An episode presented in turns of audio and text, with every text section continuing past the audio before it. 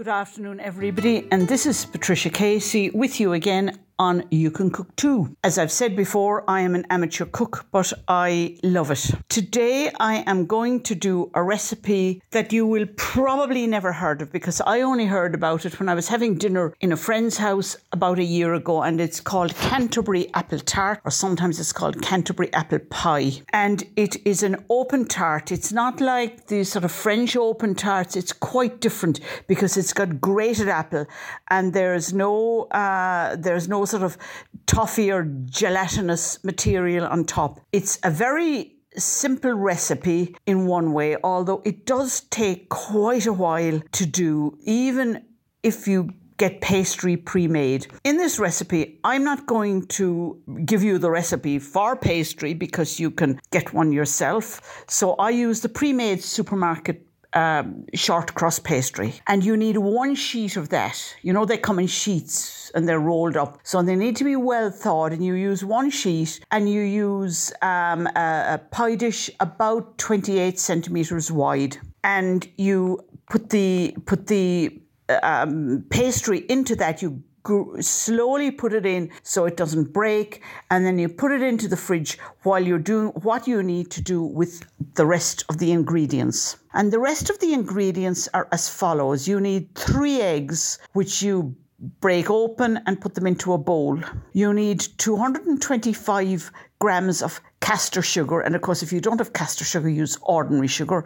I've done both. Castor sugar is what it says in the recipe. And you need two lemons uh, with the the rind of the two of them grated and them juiced as well. So you'll be needing both the juice and the grated rind of the lemons. Have 100 grams of butter melted.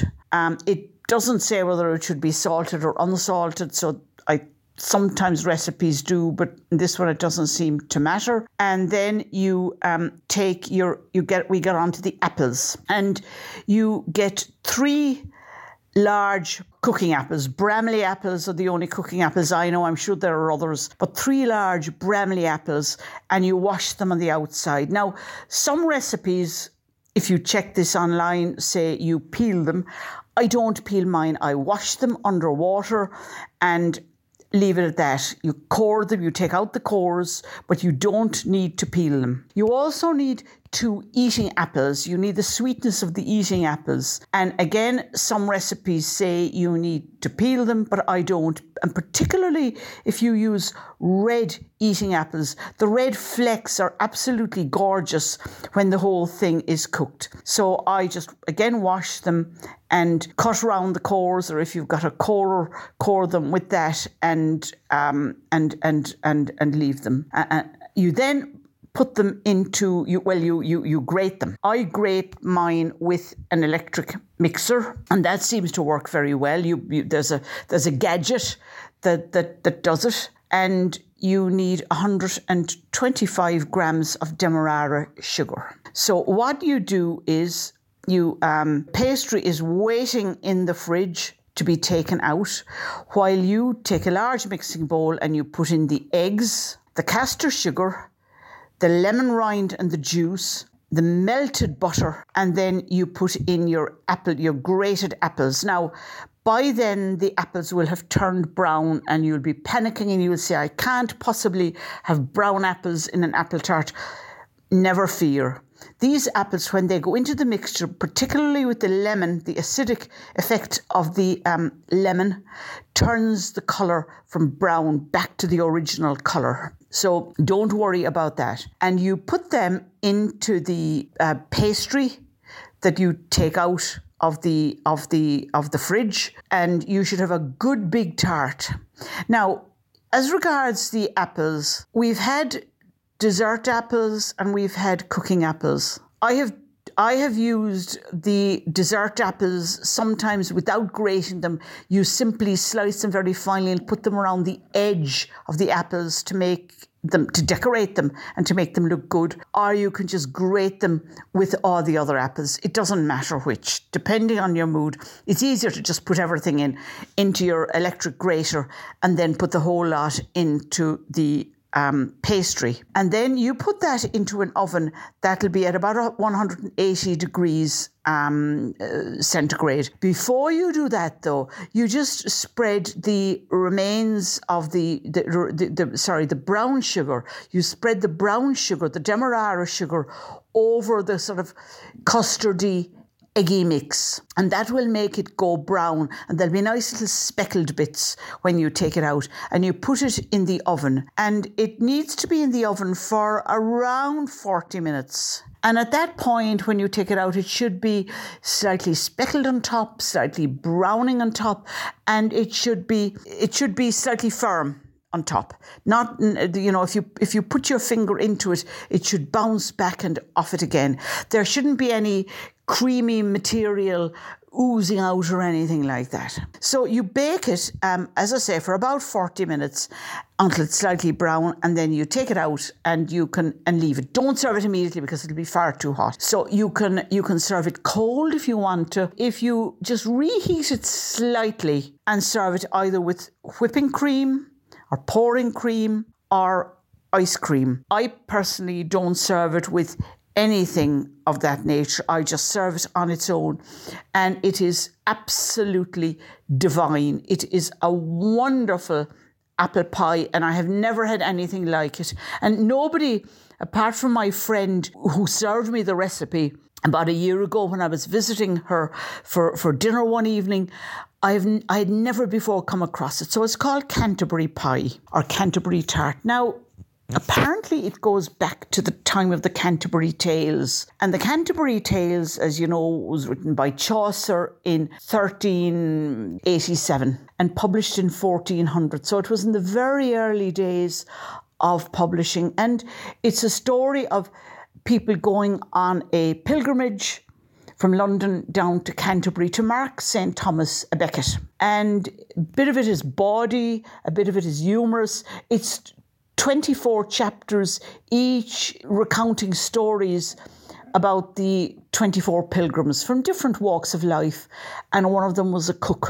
And so I had a look at the cook and what cooking he did in case it came from that. And, and the cooking, the only cook cooking that is mentioned from this man who it would seem was terribly unhygienic. He, he he had an open sore on his leg apparently, and uh, some of the recipes, this he did a, sta- a sage and breadcrumb dressing that had flies in it. So he was not a good cook and was not somebody whose food you would eat. But he also made a blancmange, and apparently that put people off because it resembled the sore on his leg. Sorry, I don't want to put you off here. But anyway, I couldn't find any any apple pie recipe in the story about the cook.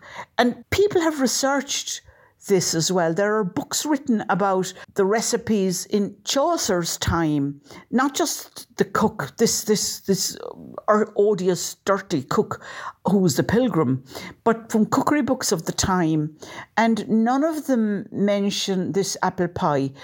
Anyway, don't let that put you off. It is a wonderful pie, and I'm going to combine it with a song by Bobby Darin called Things. And it's not really connected in any way. Things reminds me of what we're missing now. Things is a song about lost love and what used to happen between this couple, you know, walking in the park, holding hands, eating food together. And of course, that, that isn't anything we can do now because of the COVID and, and the awful frightening time we're in. Bobby Darin uh, is was a great singer. He his best known song besides things was um, 18 Yellow Roses, and he also recorded Mack the Knife. Now Mack the Knife is a song from the Threepenny Opera. The Threepenny Opera was written by Kurt Weill, and it's about criminals in the 1920s. Uh, and Kurt Weill wrote the music, and Bertolt Brecht, the writer, wrote the words, the lyrics to all the songs and to the play. So this is Bobby Darin. He has sung a pop jivey version um, of a song called Things, and I hope you'll dance to it while you wait for the tart, the pie to cook.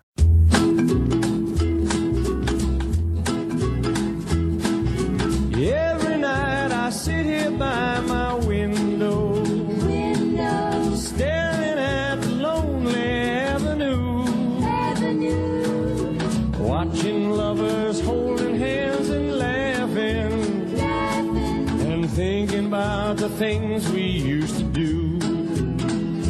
Thinking of things, Like a walk in the park, things, like a kiss in the dark, like a sailboat ride. yeah, What about the night we cried? Things like a lover's vow, things that we don't do now. Thinking about the things we used